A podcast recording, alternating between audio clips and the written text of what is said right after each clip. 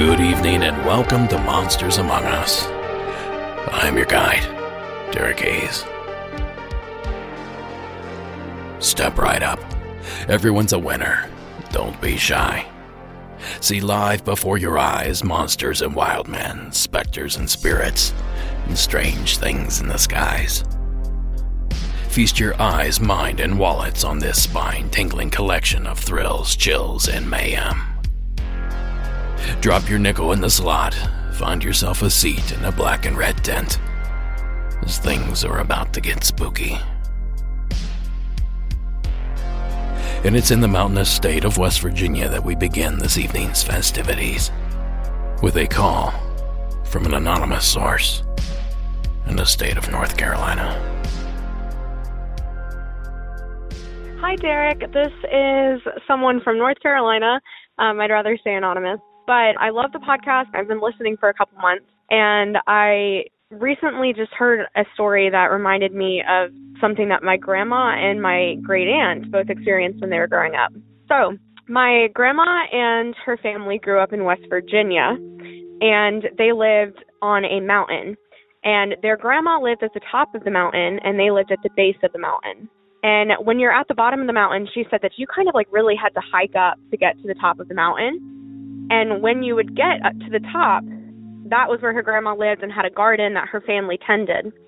So she said that when their family would walk up this mountain, they frequently had to take breaks because it was that difficult to go up.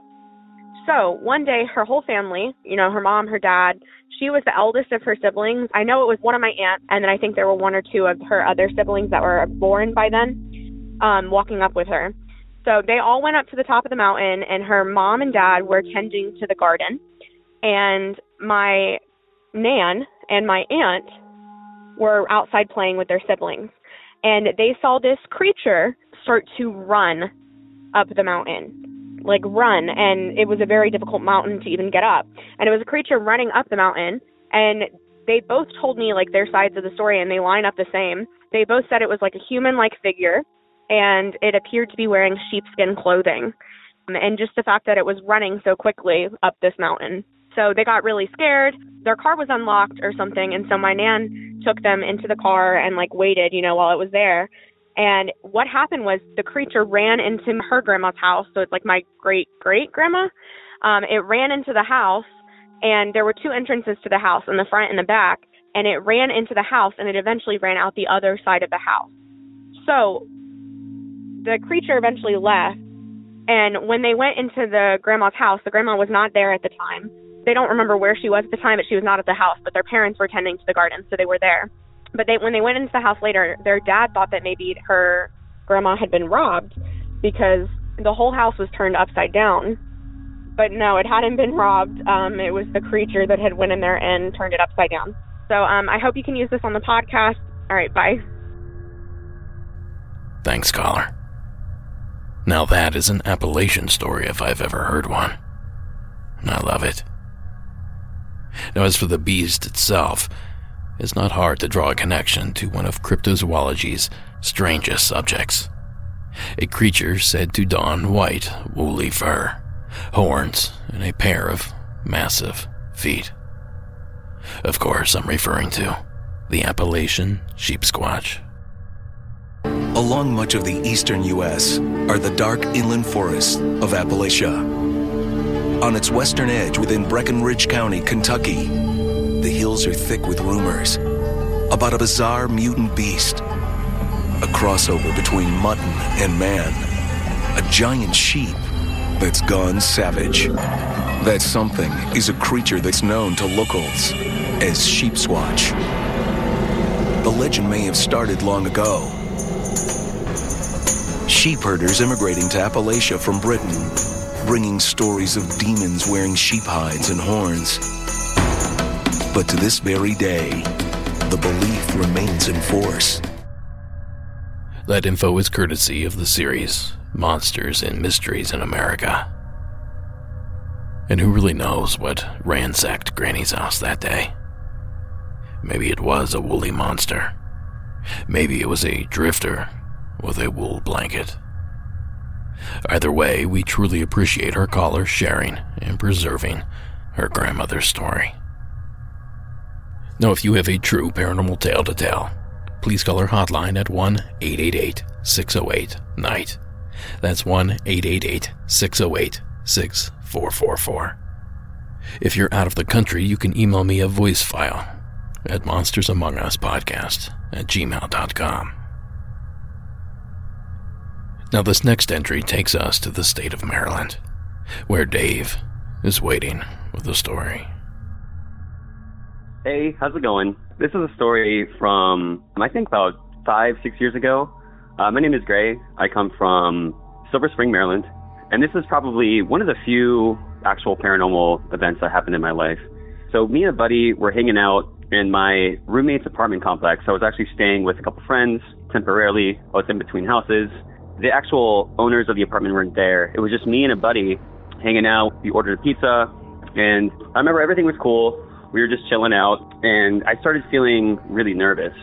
I remember it was out of character because, you know, everybody gets anxiety, but I remember just feeling really, really nervous for some reason.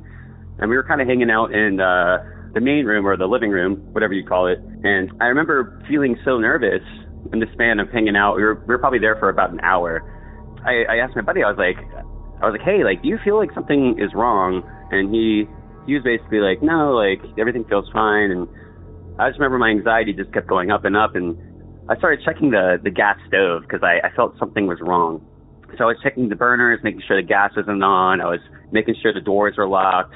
So me and my buddy were just sitting there, and suddenly I feel this weird instinct to walk into the main bedroom. And as I opened the door, there was some kind of presence that was in the room that immediately shot shivers down my back and my friends. And there was a presence on the bed. We didn't see anything, which is like super weird to say. It's hard to explain. It was just mainly a feeling. And that feeling after opening the door and feeling the presence on the bed, it was, I don't know how else to explain it other than just pure evil. But anyways, the hairs on the back of our necks immediately stood up, and we both jolted out of the apartment. We ran outside. Like, I'm not even kidding. And we didn't even look at each other. We didn't even talk, but this presence was there. And I remember just without shoes on, we were both bare feet. We just went shooting outside, and it was snowing. I remember it was snowing outside, and we're just standing there barefoot in the snow, kind of shaking, like, what the hell was that? And to be honest, I remember the first thing I did was try to put it out of my mind. I was like, I don't know what just happened there. Like, that was weird. Looked at my friend, I started chuckling. I was like, that was weird, wasn't it? Like, what the hell was that? And he kind of looked at me and was like, I think that was something else, you know, something supernatural. And I was kind of like, no. But like, after kind of like looking back on it, definitely something out of this world. I know it sounds weird, like there's not a lot of details, but there was something in that room, and it sent us both immediately running out of the house. I remember we were both shaking. It's kind of weird because it's not an old apartment complex. It's pretty recently built. I think it was built in the early 2000s. Like, I know with ghost stories, there's usually some kind of history to the place or something like that, but I don't know, just super bizarre experience. But yeah, it was just my one weird experience, and I thought I should share it. Hope you're doing good, and enjoy the podcast. Take care.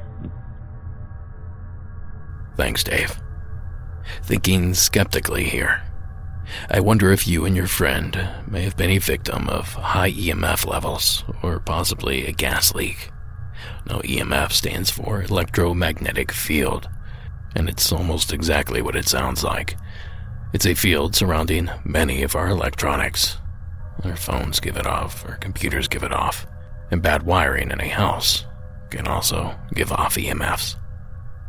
Now, either way, exposure to both can lead to confusion, irritation, dizziness, and in some cases, paranoia, fear, and hallucination.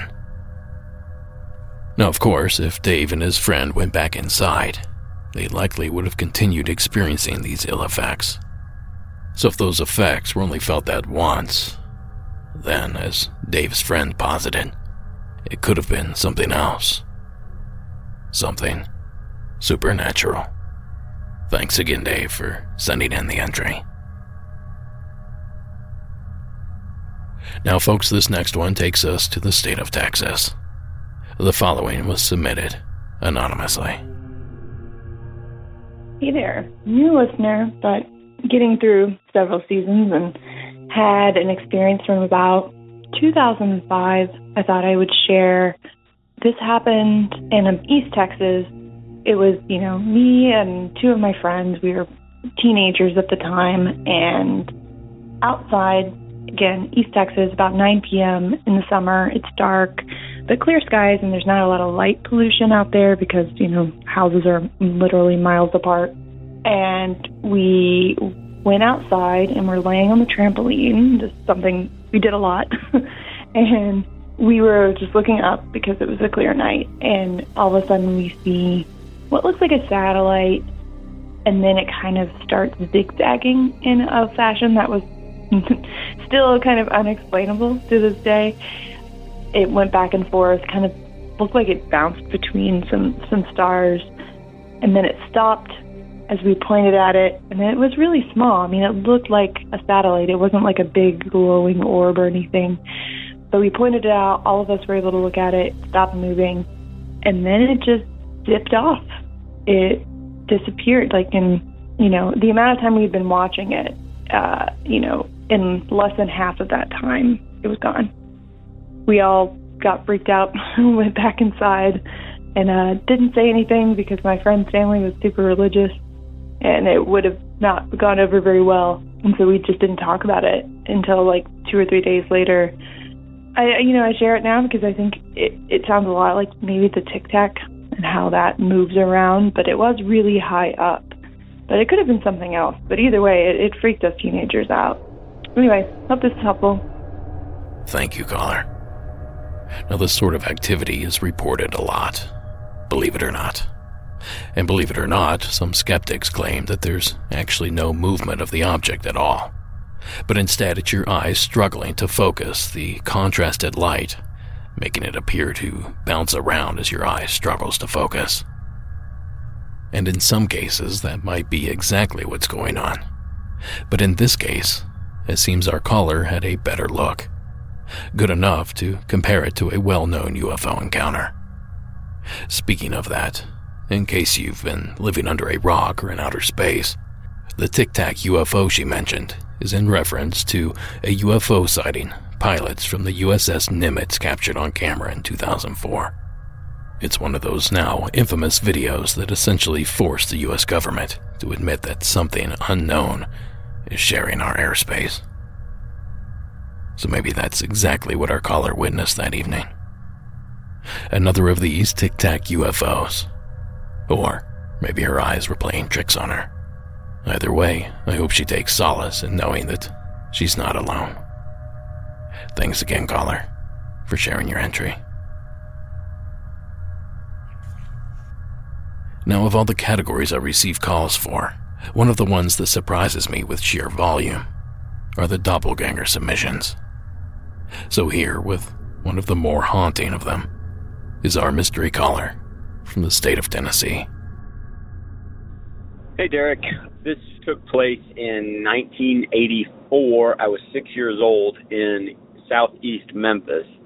My dad, in the fall and winter, would wear these like three-button matching pajamas with the pants and the long sleeve shirt that matched, and they were always white or off-white. He had two or three pairs of them for the winter. And so one night I woke up and looked out of my bedroom door into the entry hall of our house, and it had two windows. They were 30 inches wide by 70 inches tall. So he always would walk the house and look out the windows. He was kind of a security freak. So it wasn't uncommon for me to wake up and see him in the entry hall looking at the front of the house, out the windows, out of the blind. So I, being like any other, you know, 6-year-old, wanted to be like my dad. So I hopped out of bed quietly as you please and walked to the entry hall onto the Spanish marble tile and stood next to him and turned and raised up the 1-inch aluminum blind and looked towards the street, and I didn't see anything. It's pretty dark in the house and outside. We didn't have streetlights at that time. So I didn't see anything particularly interesting, so I dropped the blind that I was looking out, and I turned to the left, and he was gone. There was nothing there anymore. So I took another step forward. This is the entry hall, and I turned around, and the entry hall opens up into the living room or den area, depending upon, you know, what part of the country you are. But I turned and looked to the open den, and about 15 to 20 feet away, there was what I thought was my father again. You know, it was just this white, full-bodied figure. And I kind of looked confused, and I probably turned my head like a confused dog. And as I looked at him, you couldn't really see that it was him because it was so dark, but it was just a figure. And it gradually, over the course of 2 or 3 seconds, faded into nothing. Didn't move. It just disappeared, vanished. I kind of blinked a couple times and ran back towards my room, made the corner down the long hallway to my parents' bedroom. And once I got in, I noticed in the darkness my father and mother were there fast asleep in their bed under the covers. So I did what pretty much I think any kid at that age would do. Went down to their feet and jumped over their feet, weaseled my way up between them and got in the covers. And I got between them and didn't move until the next morning. I've only told 3 or 4 people this story. I'm in my early 40s now. I learned early on when I would tell this story that people would kind of look at you and go, huh, you know, with a cynical viewpoint. So I've never really told many people, but I really appreciate your podcast and what you do, giving people like me who have a, you know, one story or maybe 1 or 2 stories. You know, we're believers for a reason. We've seen something. And, you know, growing up in that house, we were the first owners. It was built in the early 80s. I don't know what went wrong or, you know, if somebody killed during the construction or if sat on some weird land. But, you know, I was always uneasy. That was always in the back of my mind. Some people talk about, you know, I forgot about the story. I never forgot about it. Even up through, you know, my senior year of high school when I was about to leave, you know, I was always, you know, a bit uneasy, especially at night if I was by myself in the house, just because I knew it. It was in the back pocket of any situation I was in. And so I really appreciate what you do. I really enjoy the podcast. My kids get a kick out of when you come on Paranormal Caught on Camera for your little blurbs. They're 6 and 7. They always like to point at the screen and say, that's the guy you listen to on your podcast. And so they get a kick out of it. On that note, if you would, just tell Susan Slaughter, some random dude from East Memphis says hello or hello. So keep it up, man. I really enjoy it. Thanks for your time. Good Lord. We've all been to the store and accidentally said something odd to a stranger, thinking them to be someone else. I can't tell you the number of times I've held something up to Sarah, only to realize I'm talking to a complete stranger. A stranger that vaguely looks like my wife, at least in my periphery. Okay, maybe I'm the only one. Well, when I do it, I swear my fight-or-flight reflex is triggered. It's that off-putting to be duped by something that you think is an automatic. I thought for sure that was my wife I was talking to, until I made eye contact. Now imagine how our caller must have felt. The poor guy thought he was standing next to his father, only to find out that not only was it not him, but it likely wasn't even human. Now that is nightmarish stuff, caller. So thank you again for sharing your entry. Now, folks, summer is right around the corner, so make sure you're stocked up on all your Monsters Among Us merchandise needs. T-shirts, hats, totes, drawstring bags, and much, much more can be picked up over in our shop at monstersamonguspodcast.com/shop. Now, who's ready for a strange lighthouse experience? Blair from Idaho. Give them your best.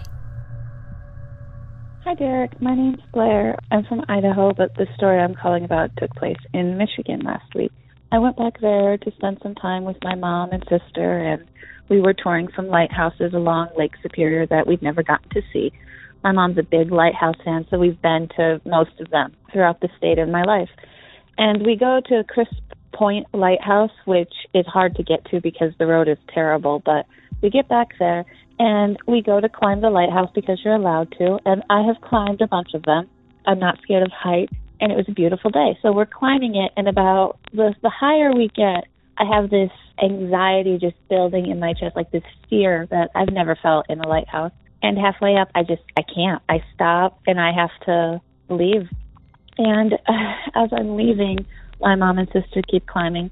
And as I'm leaving, I swore that I heard somebody behind me on the stairs. My mom and sister got to the top, and I was leaving. And I swear there was someone just behind me, but there was nobody there. I left the building. I saw nothing. And after I left, I felt so much better. I looked to see if there were any known hauntings there, but I couldn't find any stories about that particular lighthouse. But yeah, that's it. Thanks. I love the show, and I look forward to hearing more stories. Thank you, Blair. Now, I imagine there's a few of you out there, geographically challenged listeners, that hear the words lighthouse and Michigan and instantly get confused. Well, believe it or not, thanks to the state being nearly surrounded by the Great Lakes, Michigan has more lighthouses than any other state. And even though Blair couldn't find any paranormal history on the Crisp Point Lighthouse, it seems haunted lighthouses in general are exactly Michigan's thing. The Great Lakes are known to get angry on occasion. Standing tall next to many ports of call, we have more lighthouses in Michigan than any other state. Big beacons have lent their light. Over 120. Providing direction and pointing to safe haven for the ships and boats who need it. The buildings are there, but it's the people who kept them going. Many of the keepers spent decades doing it. Some died during lighthouse service. That's why there are some who believe there are lights inside. These things are real. That never went out. They're simply keepers who I think are so passionate about what they did as a lighthouse keeper and are so dedicated even in the afterlife to their lights that they just hang around. Hauntings are rumored to be happening at lighthouses around the state, from Marquette to Whitehall, Saginaw to South Haven. Now that clip courtesy of WZZM, ABC News 13 out of Grand Rapids. And Blair is not alone in her failure to find a supernatural connection to the building. I searched and failed myself. But I did manage to find some info that would have at least caused some dread at one point. Due to coastal erosion, the lighthouse was literally months away from collapse. The water had risen high enough to undercut and destroy the adjoining lightkeeper's house back in 1996. Back then, the engineers gave the structure only a few years to survive. Now, luckily for both the Crisp Point Lighthouse and visitors alike, a conservation team went into action and saved the lighthouse. If that story interests you, I've linked to a short 1997 documentary about the rescue of the lighthouse. So go check that out. And thanks again, Blair, for sharing the entry. This podcast is sponsored by BetterHelp Online Therapy. A lot of us listening tonight would drop everything to help someone we care about. We'll go out of our way for others. But how often do we give ourselves that same treatment? This month, BetterHelp Online Therapy wants to remind you that you matter. And therapy is a great way to make sure you show up for yourself. I can personally say that therapy gave me the valuable tools needed to help me deal with difficult emotions in a healthier, more constructive way, rather than pushing them down only to find them boiling over at a later date. And I really believe that therapy can help you too, no matter what you may be struggling with. Now, BetterHelp is online therapy that offers video, phone, and even live chat sessions with your therapist. So you don't have to see anyone on camera if you don't want to. It's much more affordable than in-person therapy, and you can be matched with a therapist in under 48 hours. Give it a try and see why over 2 million people have used BetterHelp Online Therapy. This podcast is sponsored by BetterHelp, and Monsters Among Us listeners get 10% off their first month at BetterHelp.com/Monsters Among Us. That's BetterHelp.com/Monsters Among Us for 10% off your first month. Now, as always, supporting our sponsors supports the show. So thank you for listening. Now back to the Unlocked episode.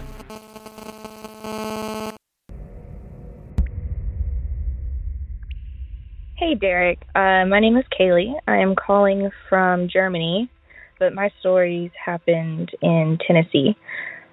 My friends and family have always called me, like, sensitive or an empath or something like that, but it's not something I embrace or try to, you know, hone in on my skills or anything like that. But I have always been subject to, I guess, seeing things or feeling things. I have a lot of little short stories, so I guess today's call, I'm just going to tell a couple from whenever I was a little kid. Whenever I was 7, my mom passed away from breast cancer. Shortly after her funeral, I and my cousin were out in the driveway riding our scooters, and we had a paved driveway and a big 3-car garage up at the top of the driveway. I had just done a lap, came back, went to go into the garage to turn around. As I go in the garage, I saw my mom. You know, when she passed away, she was in her 30s. She was, I think, 35. And whenever I saw her, she looked like she was, you know, in her mid-20s. She was wearing a white dress. She was beautiful. She didn't say anything. She just looked at me. And I, of course, was scared. And so I, you know, ran out and I went and told my dad and stuff. And, you know, he didn't believe me, but I know what I saw. I know it was my mom, and I know she was there to say goodbye. Another instance happened when I was at my aunt's house. My aunt's husband, so my uncle, passed away before I was born, about a year before I was born, so I never met him. She doesn't have any photos of him or anything like that up in the house just because she's that kind of person. She doesn't, you know, like to be reminded and stuff. So one day I was sitting in her house. I was probably like 12 maybe. And all of a sudden I smelled cigarette smoke. At the time, she wasn't smoking. She had quit. So I was really confused, and I looked up, and in the middle of the living room was her old couch. It was a couch she didn't have anymore, but it was like from the 90s. And sitting on that couch was a man dressed in a blue button-up work shirt, blue jeans. He was laid back on the couch, had one arm up on the back of the couch, holding a cigarette. Just sitting there, plain as day. And it lasted for, you know, maybe 5 seconds or so, and I blinked and it was gone. And I went and told my aunt, and she basically was just in shock because from what I described her husband to a T, you know, down to the work clothes that he wore every day. Other than that, you know, being young, telling weird stories, I used to see what I call, I don't know, they looked like holographic or like oil slick people. They didn't have any features. They just walked in my bedroom, through my room, into the bathroom and disappeared. And they would just go in a line. And this was every night. I would see them. I wasn't scared. They were just like a constant to me. I don't know if they're like interdimensional or what they were, but yeah, they were just kind of iridescent and didn't have faces or anything. And they didn't pay me any attention. They just walked through and walked away. So anyways, there's 3 of my weird stories. I will call back with more. Thanks again. Thank you, Kaylee. Now, I can't imagine how difficult it would be to see the apparition of a recently lost loved one. I'm sorry that happened. But as someone that's 2 lost loved ones, maybe it's more comforting than one might imagine. Now, the other 2 stories, the ghost uncle and the oil slick people, well, those are enough to make me at least question if your friends and family are right. Maybe, Kaylee, maybe you do have some sort of gift. Thank you again for sharing it with us.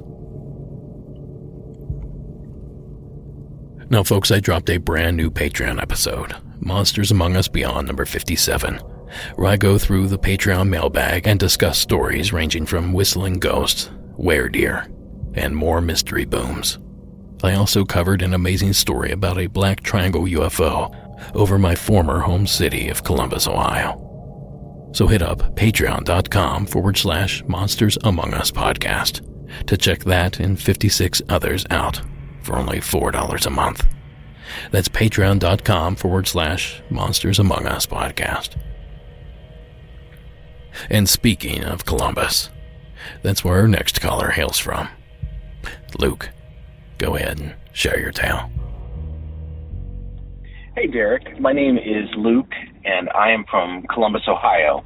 My story takes place probably around 2012.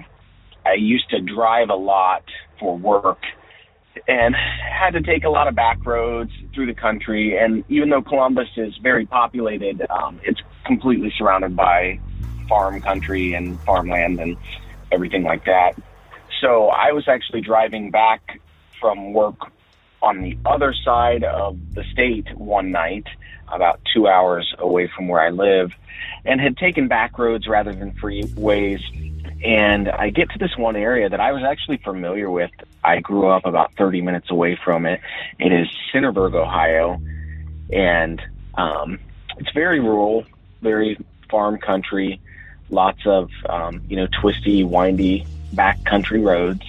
I would say it was probably about 9 or 10 at night.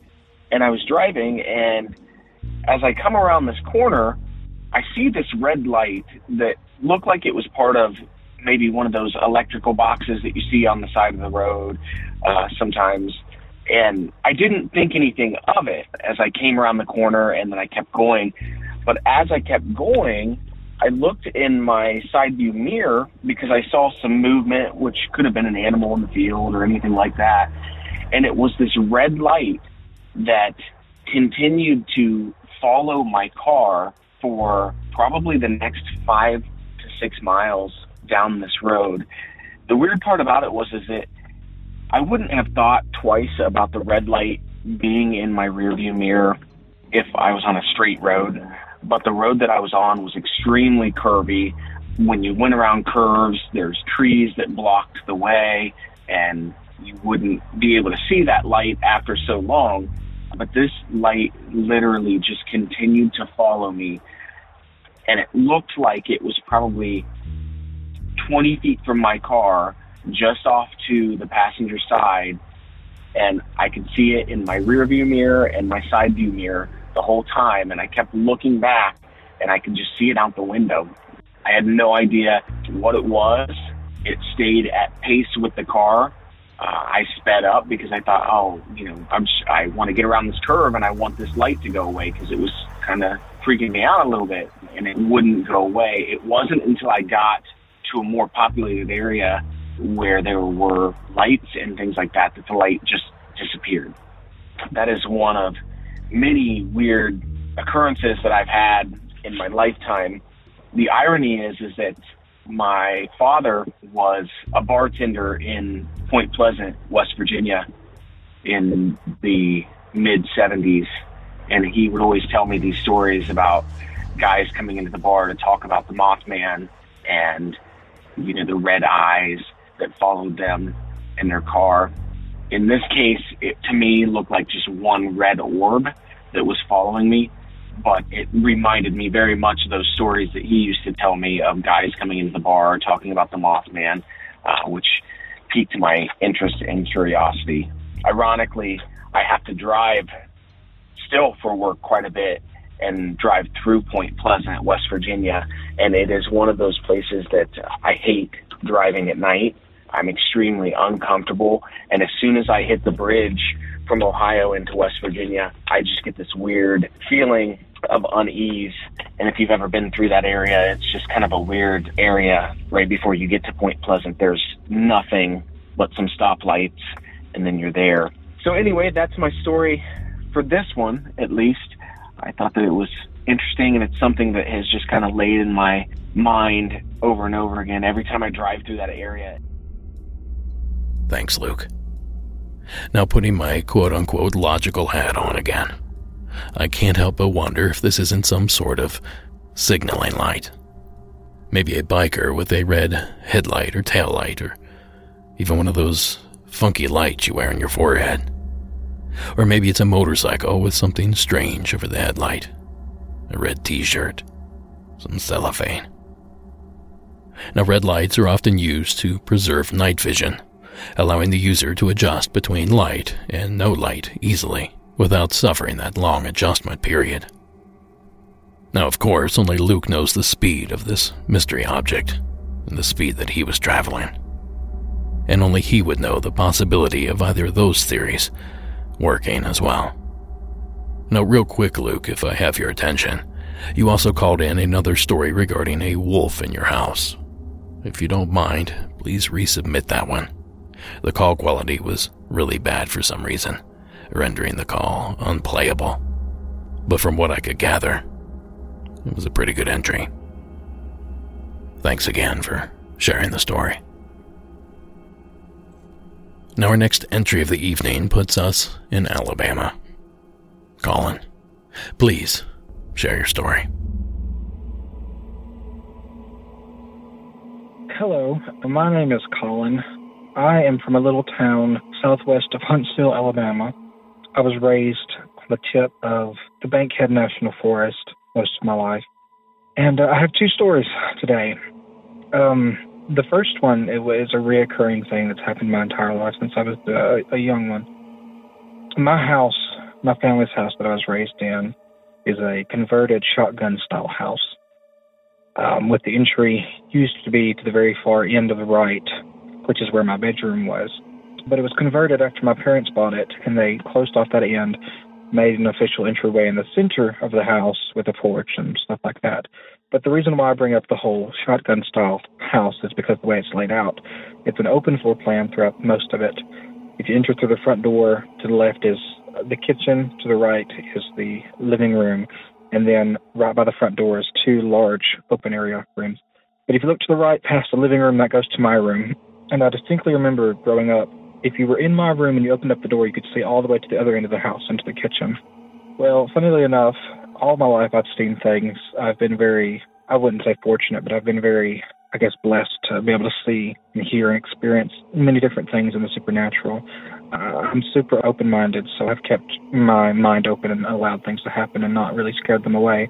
But I specifically remember as a young one, and this followed me around actually, is there was many times when I would go to the kitchen, any time of the day, could be lunchtime, could be in the evening, whatever, and I'd go to the kitchen, and I remember I would look down throughout the rest of my house back to my room, and there were always these little shadow figures about three foot tall.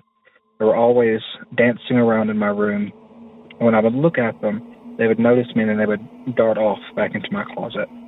I thought that was very interesting, and there's many other things that happened in this house, but I'll save that for later. But the second story that I want to tell you is, as I was growing up into my teenage years, I began to allow myself to be open to the possibility of more than what I had been taught when regarding religion and spirituality and things. So I had been reading this book about opening up my third eye and allowing my gifts to be increased in things. And I took a trip with one of my best friends down to Mobile, Alabama, and we were just exploring the whole city, just walking around, enjoying the sights and sounds and everything. And I remember I had kind of let myself be more spiritually awakened and feeling the energies and stuff. And I remember we went to this coffee shop that had this really weird vibe to it. Like, it was really cool, pirate theme, things like that. But it was weird in the sense of it just felt dark. Well, while we're in there, my friend was ordering some coffee. I went to the bathroom, and I remember walking through the doorway into the back room, and I immediately felt this heaviness. So I went to the bathroom, and I was doing my business, whatnot, but I remember I had specifically said, okay, whatever is here, I command you to show yourself.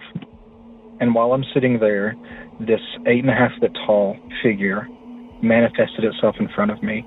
And it didn't scare me, but it did what I wanted it. So then I told it to go away. And I finished up. But I appreciate you listening to my story, and I hope you all have a great evening. And thank you again. Thanks, Colin. Well, let's add tiny shadow entities to our long list of nighttime visitors to children's bedrooms. That list is beginning to get as long as it is weird. Monkeys, wolves, dinosaurs. Somehow, tiny shadow entities seem to fit right in. So we appreciate the oddness, Colin. Thank you for calling in.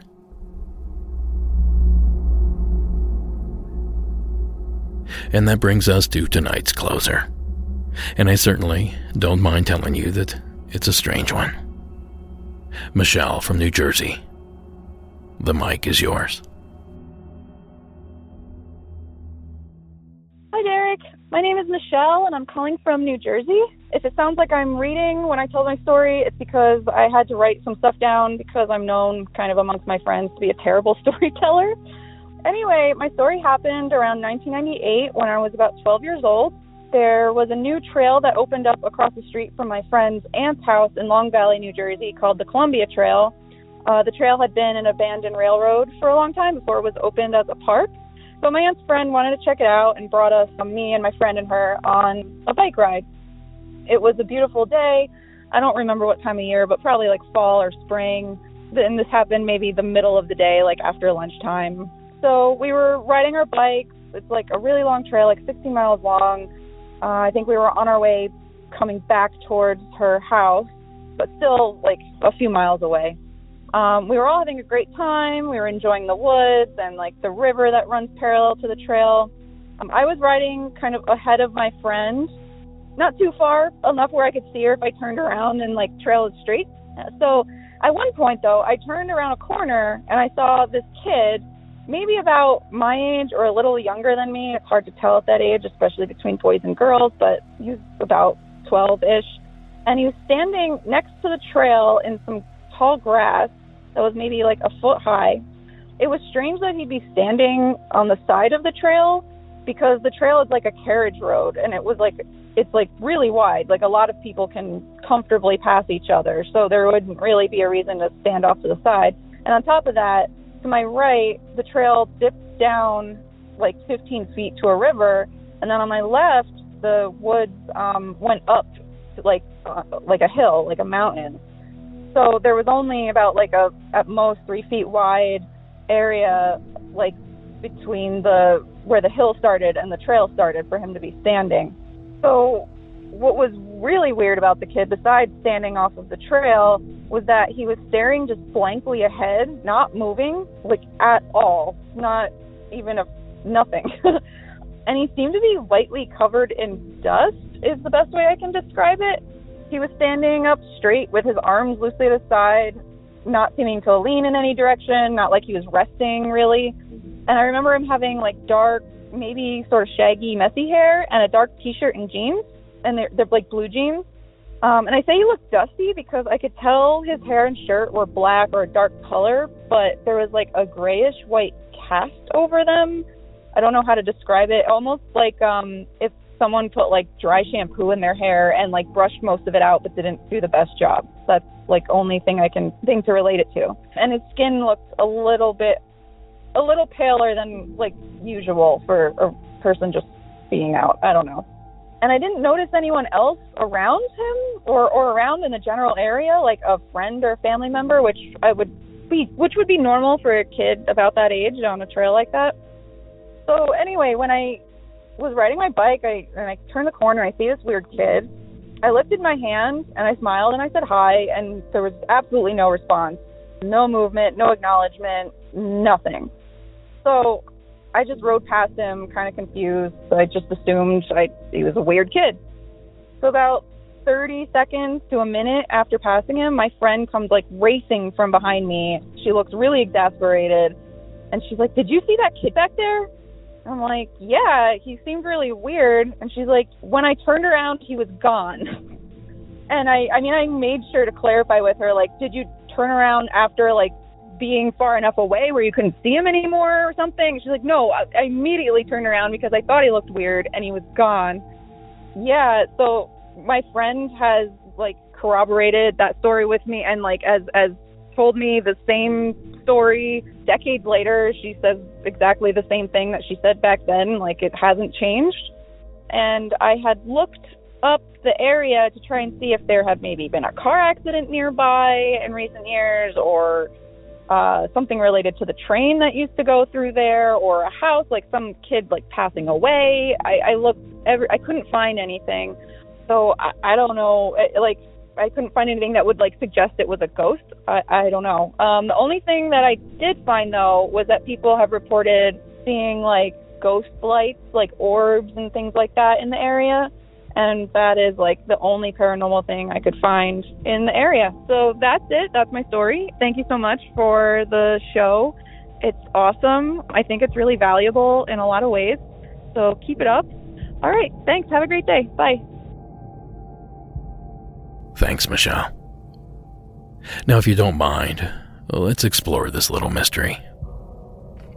Now, my first thought, and it almost sounds like Michelle's as well, was that this boy was or is some sort of spirit. The ghost of a young man killed somewhere in that area. But where's the imagination in that? Well, if I allow myself to hypothesize, my mind migrates toward the fact that this encounter took place in the state of New Jersey. Now, New Jersey is infamous for a swatch of sandy, pine-covered soil known as the Pine Barrens. The Pine Barrens have been infamous for a long time as a place of mystery and dread. Not only that, but it's said to be the home of the treacherous Jersey Devil as well. But also to rogue settlements, descendants of outlaws, bandits, deserters, and outsiders. All have reportedly taken up residence deep inside the Barrens at some point. And some current-day residents of New Jersey suggest that descendants of those outcasts still survive in the Barrens today, hidden in the deepest, darkest parts of the region. These wild folk only come out at night to scavenge for food and supplies. Otherwise, they're cut off from society. Well, ours, at least. So I wonder, could this boy have been part of that group? Perhaps caught off guard by the girls and their bicycles. Maybe he was taught to hold perfectly still if he senses that he's in danger. That certainly could explain why he didn't move when the girls spotted him. And if he spent his entire life in the woods, actively attempting to avoid detection, he should be a fairly proficient woodsman. And perhaps that fact is how he managed to, quote-unquote, disappear in an instant. And of course, living in the forest, relying on a campfire for warmth, food, and survival, I imagine ash is an everyday part of life. Could that be the mystery substance Michelle reported seeing? And those ghost lights or floating orbs that she mentioned.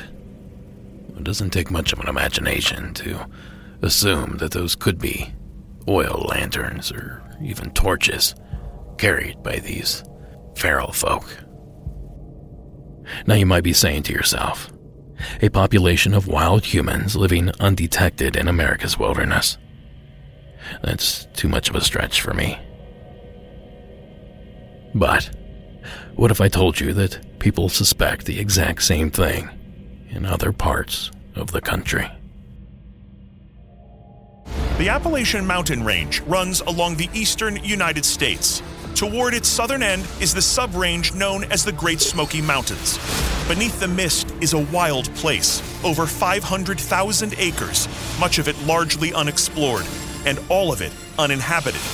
Or at least, it's supposed to be. Hundreds of witnesses have come forward with reports. The descriptions are eerily similar, human-like, but with malformed facial features, long matted hair, no clothes, covered in filth, a putrid smell. Some believe the sightings can be attributed to recluses who reverted to a primitive state. Others believe the creatures are another breed entirely, with a hunger for raw flesh. Whatever they are, they've become known as feral people. And there are those who believe that they could be responsible for hikers going missing in these woods. Now that one was from Season 4 of Expedition X. And as Josh Gates mentioned, the park is known for its disappearances. Some high-profile missing persons cases, such as Dennis Martin's from 1969, make it appear as though the victims simply vanish in thin air. Now, the idea of wild, cannibalistic humans being responsible for even one disappearance is chilling, let alone over 100, which is best I could find, the Smokies currently have. But then reality comes crashing down, and you allow those seeds of doubt to sow in the wrinkles of your brain. The Great Smoky Mountain National Park has tens of millions of visitors a year.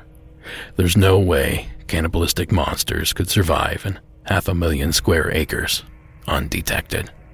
Well, author Steve Stockton says otherwise in this excerpt from his book, National Park Mysteries and Disappearances, Volume 1 of the Great Smoky Mountains National Park. There are plenty of places, truly an almost innumerable amount of places, that a person or even a group of persons could hide out for an indefinite amount of time. If you had the basic rough necessities, food, water, shelter, which are all in abundance here if you know what you're doing, there would be no reason to ever leave these woods.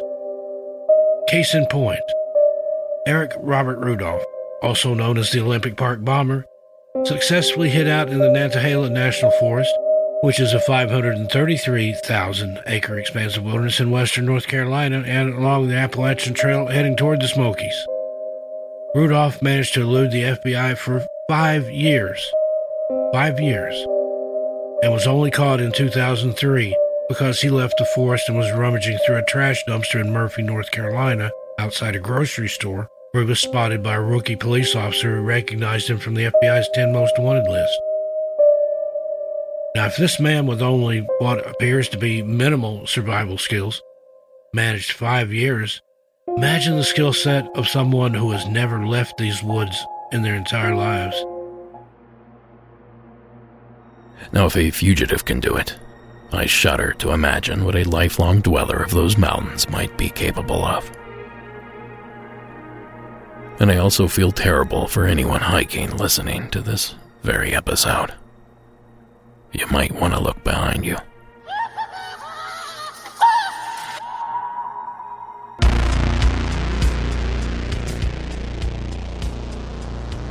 Anyway, that's going to do it for this episode. Monsters Among Us is written and produced by me, Derek Hayes. Additional support is provided by Sarah Carter Hayes and Addie Lloyd. All audio used in this production is done so under the protection of fair use. And if you have it in your heart, please leave us a rate and review wherever possible. 5 stars, check marks, or hearts, or whatever, and a few nice words go a long way to help the show grow. Speaking of growth, you can also find us on social media. We have pages at Facebook, Instagram, and Twitter, and a nice little Facebook group if you're looking for a community. And finally, music from tonight's episode was provided by Iron Cthulhu Apocalypse, Co.ag Music, Carl Casey, and White Bat Audio. Thank you so much for listening. Until next time.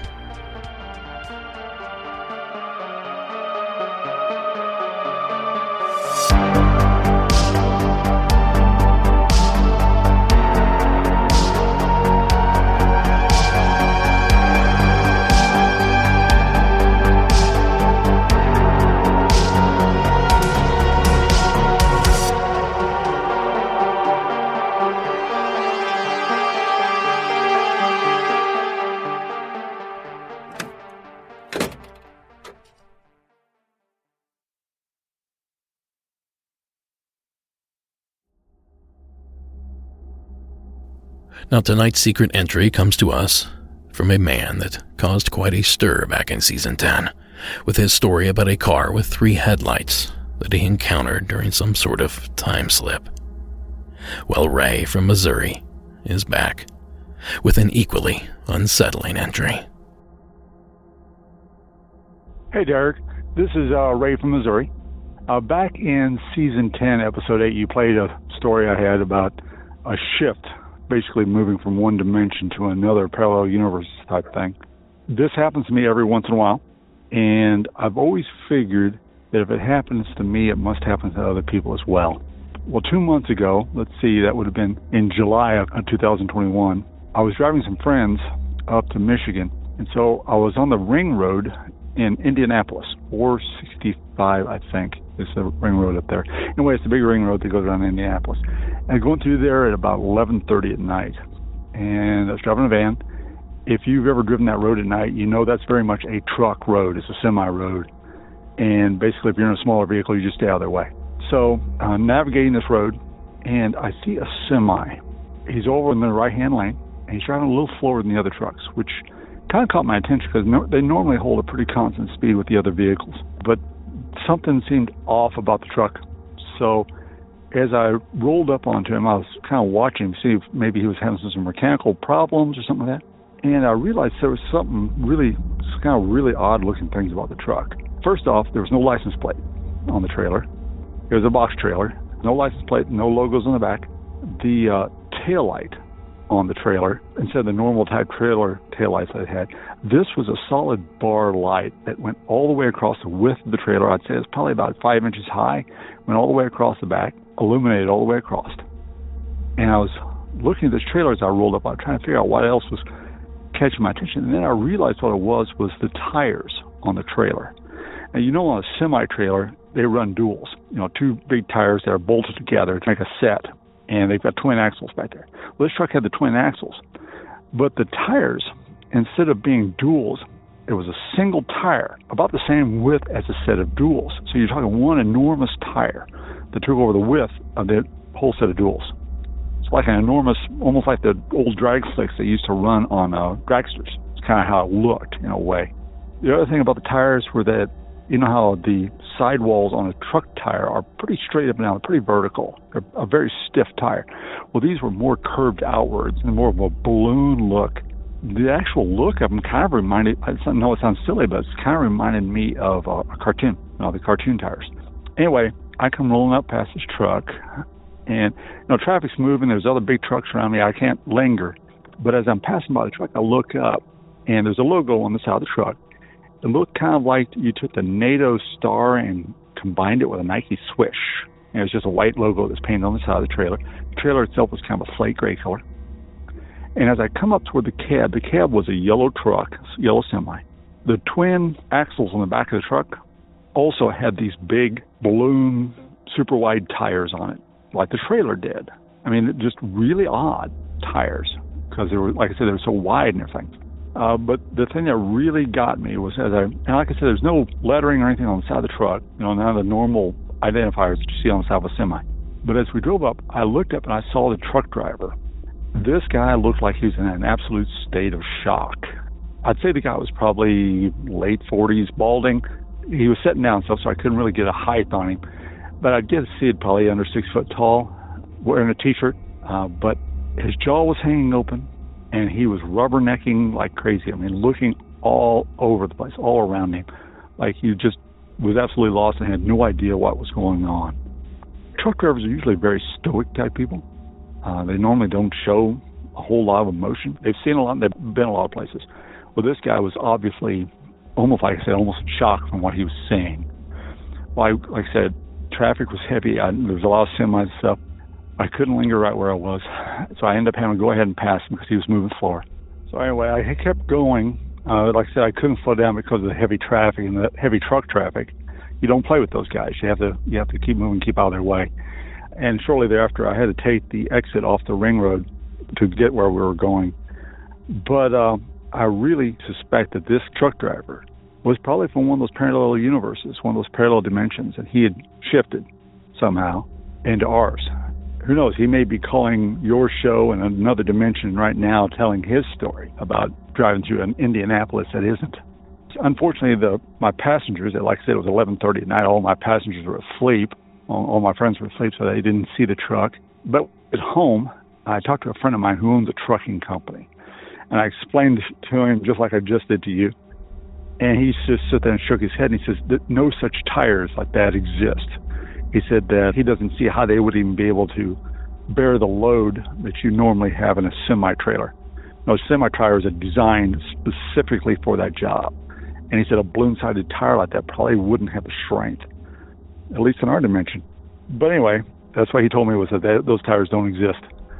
Anyway, I thought you would find this interesting. Really loving the show. Keep up the good work, man.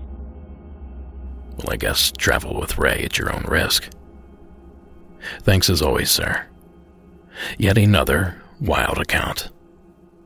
And as I listened through Ray's call, a thought popped into my head that, as an audience, you just might have an opinion on. Is it less credible that such wild events occurred in front of Ray more than once? Or does the fact that he's seen it twice mean that he's somehow connected, or at the very least is simply paying attention? Now, not to suggest Ray is untruthful here. To the contrary, I found his story convincing. but it is something that subconsciously influences how we process these calls.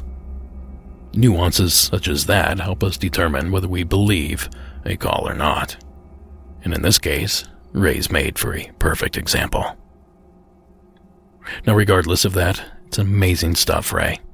And I hope that guy made it home, wherever the hell that is. So thank you again for taking the time to call in. And thank you for sticking around to the end of the show.